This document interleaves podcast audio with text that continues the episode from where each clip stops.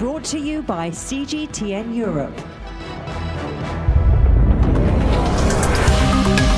Hello and welcome to this week's Razor podcast. I'm Shanice O'Mara. And I'm Emma Keeling. Coming up in this edition of Razor.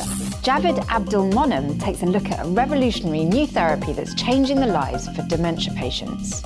We know that the stroke patient, uh, when they're admitted uh, and after the first stroke, uh, get a depression. It's a perfect cohort to investigate uh, non-admitted uh, patient uh, after stroke. And I look at new technology that could change the game for amputees. It, it's just mind blowing how much your hands do that I didn't respect and I didn't appreciate. I don't think anyone does.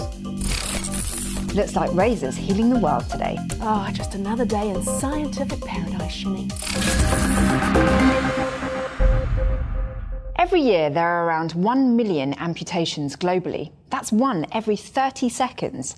But not everybody can afford a bionic limb or even a basic prosthetic. But one scientist wants to change all of that.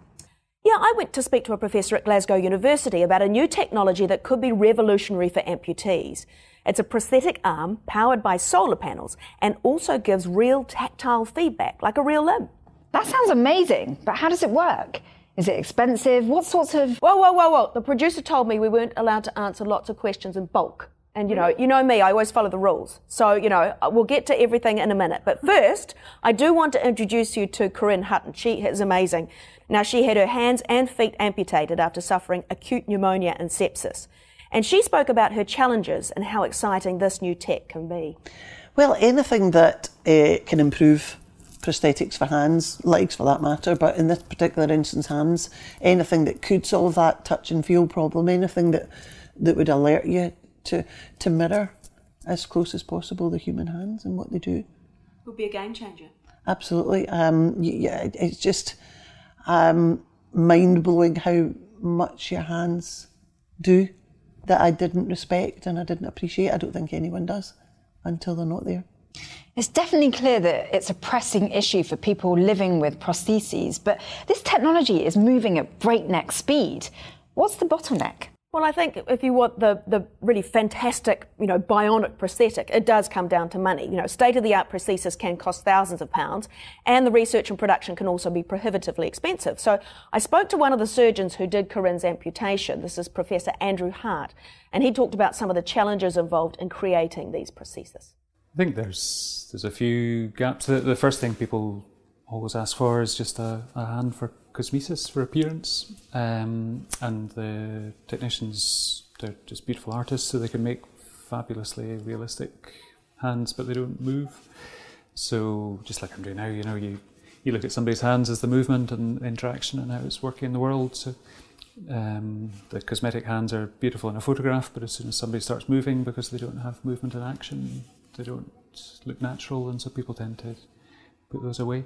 And the more old-fashioned prosthetics uh, could be quite effective for certain tasks. So even th- simple things like the hook hands and clasp hands, they could let you do quite heavy work, but they're they don't look right and they don't let you do the finer functions.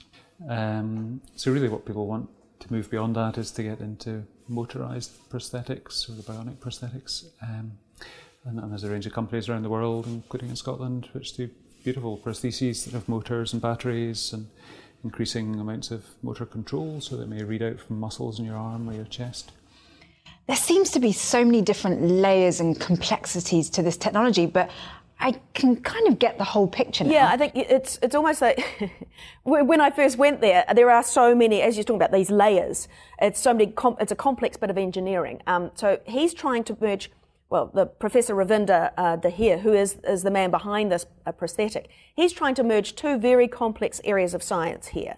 Um, so what Professor Hart was saying, you know, the man behind this prosthetic, he does this so well, understanding how the brain talks to the body, and then vice versa. Um, because obviously these thing, two things are very different, and, and, maybe you don't understand that because when you're operating or trying to pick up a, a cup or something like that, you're just picking up a cup. But to actually understand that on a minute level is, is quite mind blowing, and it took a long time to explain to me.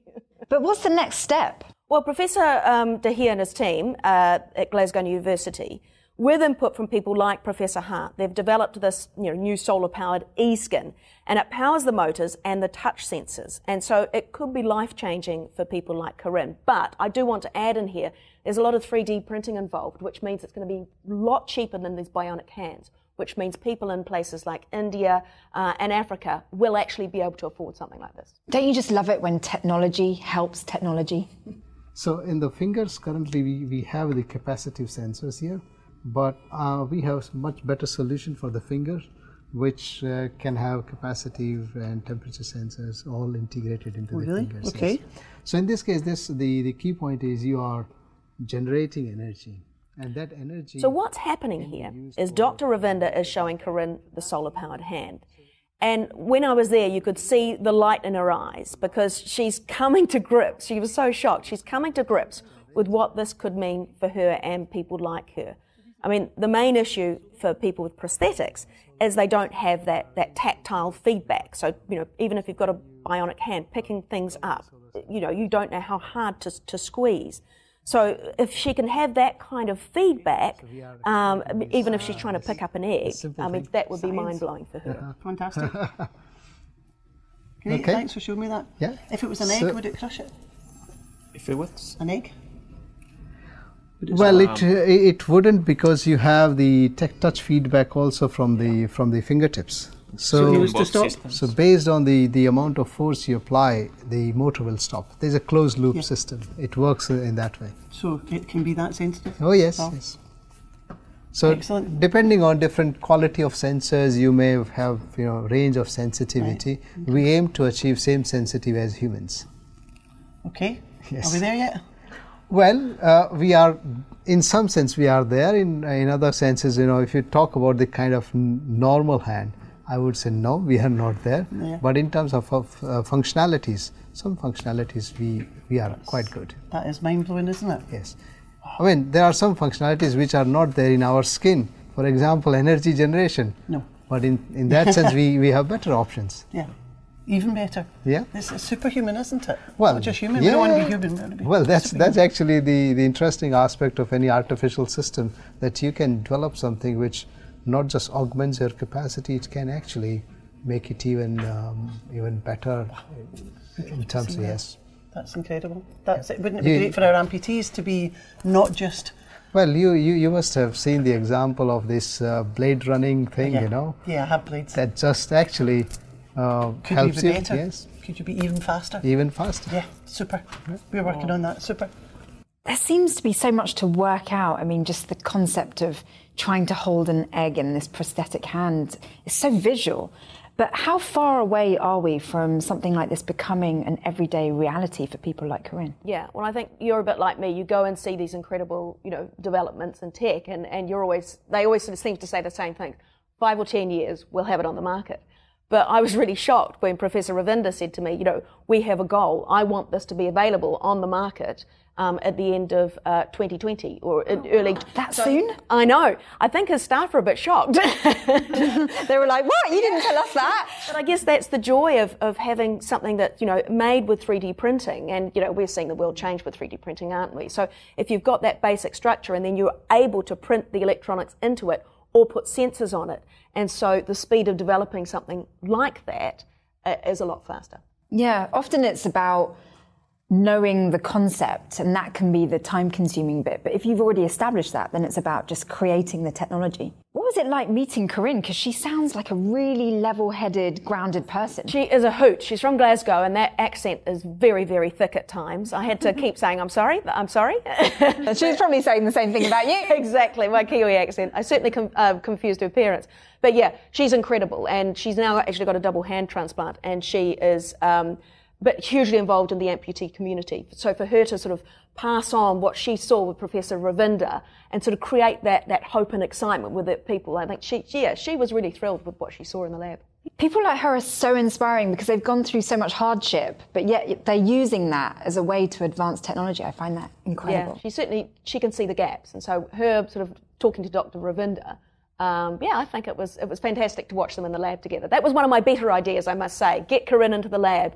I don't know who told me to do that, the the scientist gods or the journalist gods, but it, it worked a treat.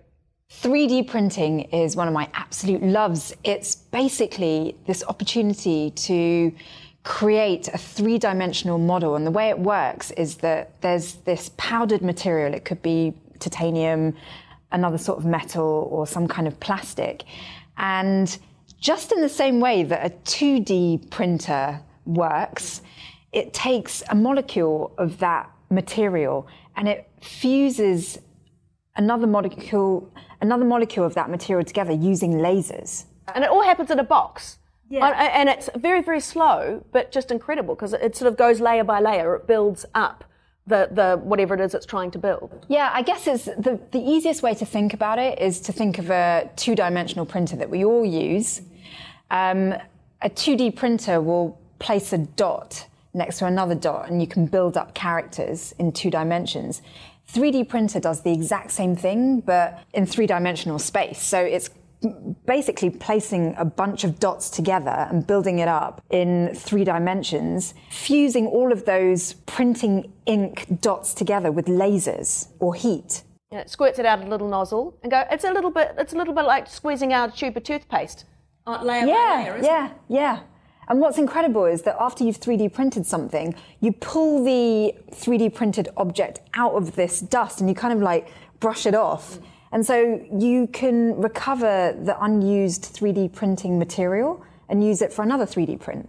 And so it's just a very efficient way of creating objects. How does the charging work together with movement because that's quite incredible that it's kind of almost self-sustaining. So you mean it well, so you're meaning like charging a motor or making a motor work or yeah. when we were listening to one of the when I was listening to one of the clips, um, it seemed like um, it would self-power based on Corinne's movements. Is that true? No. So the, the, the power is, I mean, she, she, you know, tells the hand what, what to do. You know, I want to do this and, um, and which is done with a, a, sort of a set of movements within the stump of the hand on the end of the prosthetic. And then that tells the thing, you know, move this finger or then move these fingers to pick something up. So, but what's happening with the solar power and the, and the supercapacitor, you know how usually you would store energy in a battery, well, a supercapacitor can discharge and recharge over and over and over again. So if it's constantly getting power from solar, then it's never ending. So it just charges and discharges and charges and discharges. It's just so clever. Love it.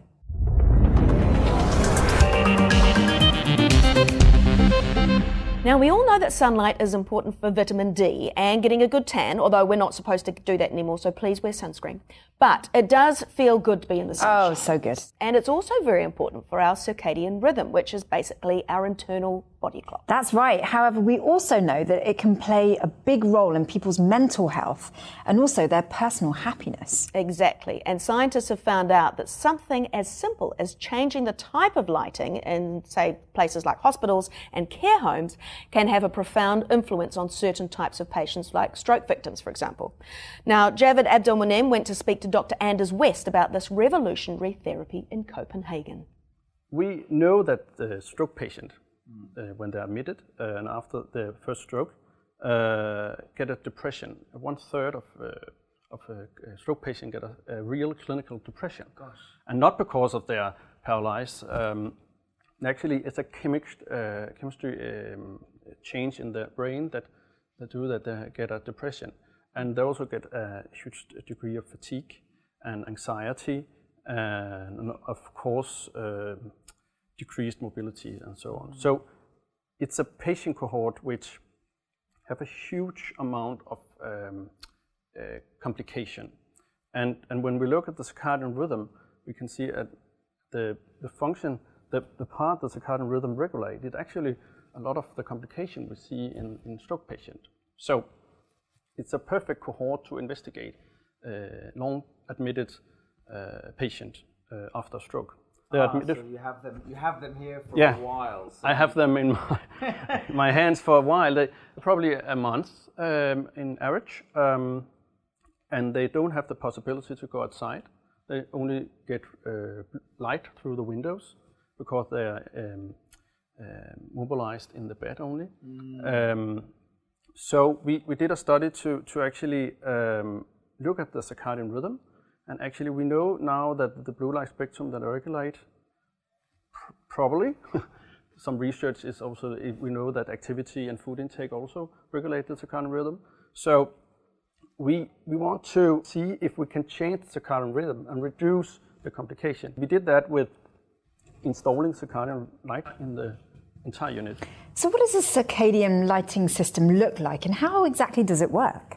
I probably briefly better say, you know, because a lot of people might say, I don't know what a circadian rhythm is. Mm. And it's pretty much certain processes in the body are triggered by, you know, light, natural light. So whether it's bright light of midday or, you know, the amber light in the morning, etc., etc. So what these, eh, lots of little LED lights in this sort of lumiere they're mimicking the 24 hour day. So it's a slow fade from more amber hue in the morning to a bluish white light at midday. And then they fade to amber again in the evening. And the spectrum matches the spectrum we see with our eyes throughout the day. So it stimulates a part of the brain that controls a lot of our internal processes. Whereas, you know, artificial light, it's one tone, it's one spectrum, it's one color all day. And so it's not triggering those, those processes to, to tell us to rest or to sleep or to be awake. Did you have a go on it? Like, could you actually feel the difference of the different types of light? No. Uh, when we were, uh, we went to a, one of the rest homes there, and we were standing there, and I was like, it's getting darker because we were in there in the evening. And of course, it's on a slow, slow fade. It wasn't getting darker as such, but the, the colour tone was changing from sort of quite bright and it was slowly getting a, a, sort of a more amber tone to it.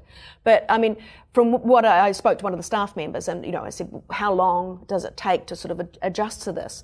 And he said, you know, it took five months to notice a difference. Oh, wow. So I think, you know, our bodies are set to this fake, you know, artificial light. So I mm. think it does take a while for the body to, to adapt. It's brilliant for people that work underground or like my dark matter detector scientists who are two kilometers underground. They need these lights. Yeah, they do. but did you actually feel yourself any kind of effect? No, no. I just I, it was interesting though. My eyes started, you know, playing havoc because you know the the, the change in tone. It, it mm. is quite it is quite different. And then they hit a couple of buttons, and they've got a light they call a booster, so it can give you two hours of a big boost and it's sort of a, a more bluish tone and it gives you lots of energy. So in the rest home, that was brilliant. So if they're noticing the residents are getting a little bit sluggish, boom, hit the light and off they go. wow. so you didn't feel like when you were filming this story that you had this burst of energy or anything? No, they didn't. They should have hit the booster while I was there because yeah. we just got off the plane and we had to drive all this way. I needed a boost. I should have stood under the light and said, hit me.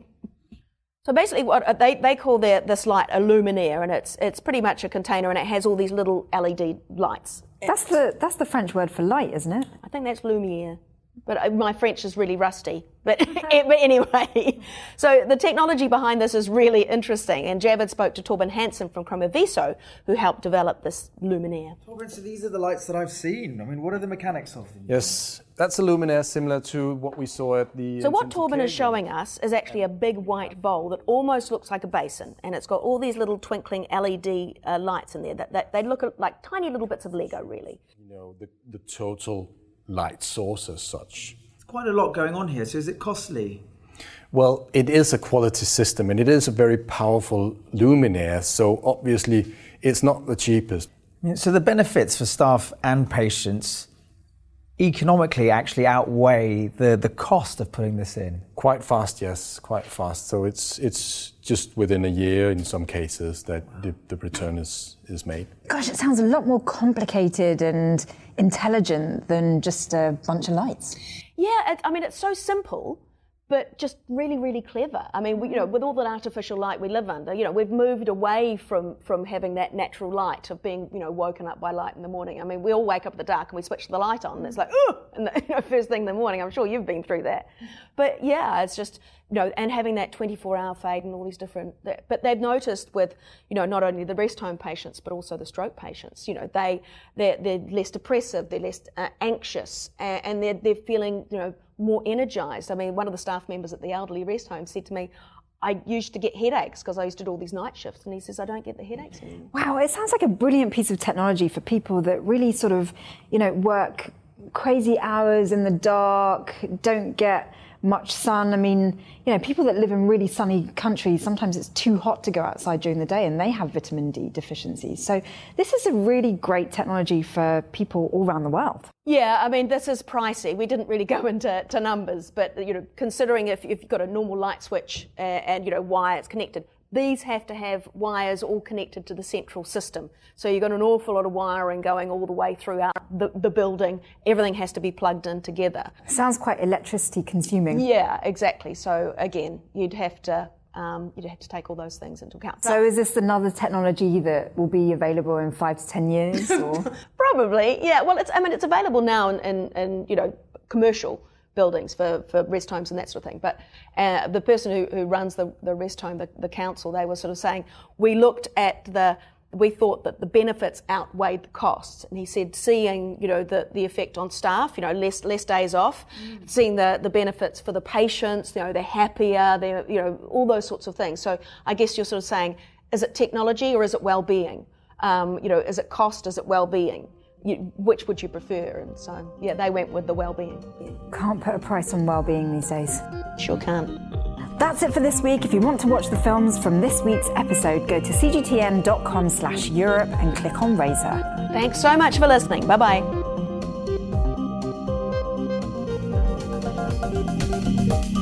Thank